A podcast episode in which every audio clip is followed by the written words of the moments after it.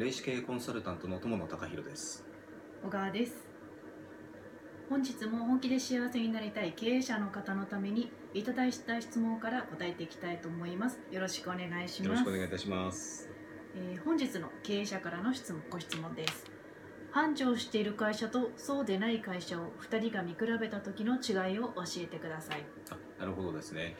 はい。えっ、と繁盛してる会社えっ、と繁盛してる会社ってやはりあのエネルギーがすごく高い会社はい。というふうにあの捉えることができるかと思います、はい。であのエネルギーが高い会社っうん。ていうとどんなイメージがありますかね？やっぱりあの明るい。うん。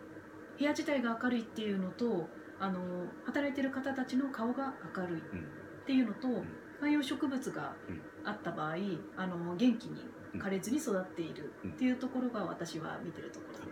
確かにそうですねうんあのやっぱり元気がある会社あの繁盛してる会社っていうのはあのまず、えっと社長が元気であるということとあとは社員の皆さんがやっぱり明るく元気うんであとは仲がいいというところが、うんうんうんうんあのあるかと思います。うんうんうんであとはですね、えーとあのやっぱり特徴的な部分としては結構現れやすいのが実はですね、トイレなんですよ。あの必ずオフィスが入っている、ん。えーまあ、トイレ、うん。まあ、こちら私もあの、えっと、初回のですねあのオフィスの訪問時にですね必ずあのトイレをまず拝見させていただくように実はしています。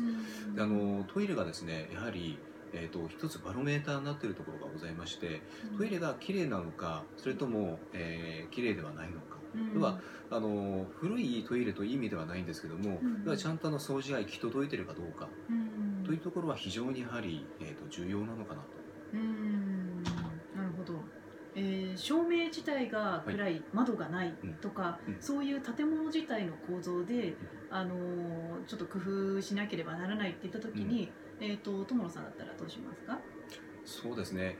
あの一つはですねあのまず、えー、と匂いなんですよ。うんでこれですねあの例えば古いビルの場合は、うん配管がですね結構古くなってしまっていて、どうしても匂いがですね抜けないという場合もあるんですが、あの例えばここもですね、うん。えー、とあまりその芳香剤を多用するっていうのもあうん。の健康面で考えたらよくはないんですけどうんも、ただやはりあの匂いという部分ってかなり、えー、と重要な部分を占めておりまして、えー、とそのあたりを、えー、とうまく、えー、はい。と調節することで、えー、と和らぐということがございます。なるほど。わかりました。はい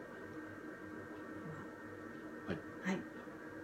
えっと本日の質問は、えー繁盛している会社とそうでない会社を2人が見比べた時の違いを教えてくださいということでした。ありがとうございました、はい、ありがとうございました。